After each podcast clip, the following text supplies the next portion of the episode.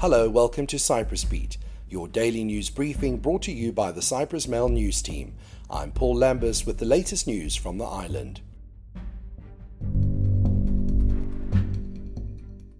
As of tomorrow, face masks will again have to be worn indoors following a decision on Wednesday by the Cabinet. It was also reiterated that the fine for violating the mask mandate is three hundred euros. Health Minister Michalis Kajipandela said if we wish to protect ourselves and our loved ones, we have no choice but to wear our masks. The indoor mask mandate was scrapped a little over a month ago, but the minister on Wednesday cited the increasing number of recorded infections as necessitating its return. Last Friday, the ministry announced that over ten thousand infections were recorded in the past week, along with three deaths attributed to COVID.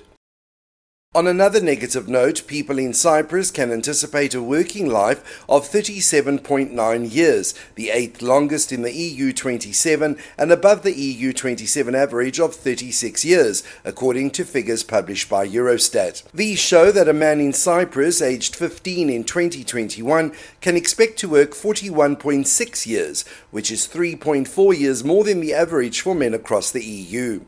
Meanwhile, women in Cyprus can expect to work for fewer years, thirty-four point one years to be exact, but still above the E U twenty-seven average of thirty-three point seven. Eurostat said that in twenty twenty-one, the expected average duration of working life for fifteen-year-olds in the European Union was thirty-six years.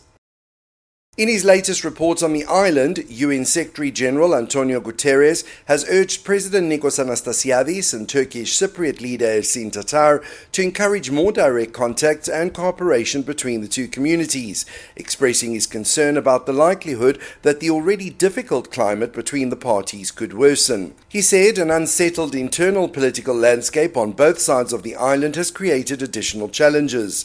Actions taken in and adjacent to the buffer zone by both parties, persistent obstacles to intercommunal trade and contact, ongoing provocative rhetoric, and lack of progress on addressing Security Council resolutions related to the fenced-off part of Varosha contributed to a further deepening of the mistrust. The absence of progress towards the resumption of fully-fledged negotiations creates space for new facts on the ground and gives rise to provocative unilateral actions that raise tensions.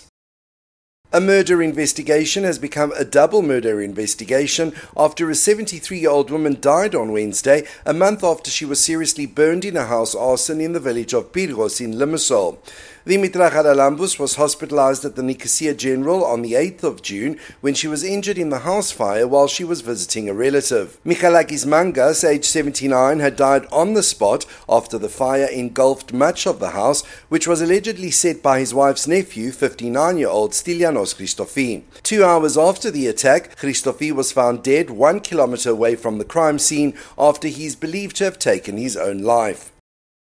Meanwhile, one of the barbed wire metal gates installed in Peristerona in the buffer zone has been destroyed, as the local authorities remained puzzled as to what exactly happened.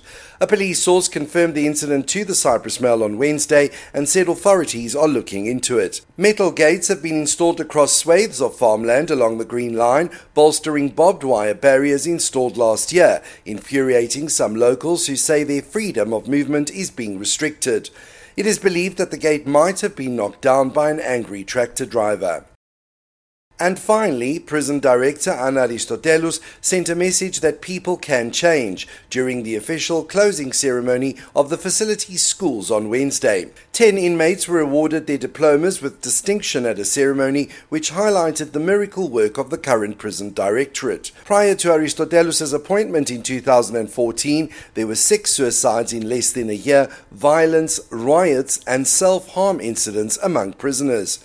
Now, the human-centered approach of the Directorate has received multiple distinctions and even brought a Netflix streaming service production to the island to record the humanitarian approach in treating prisoners.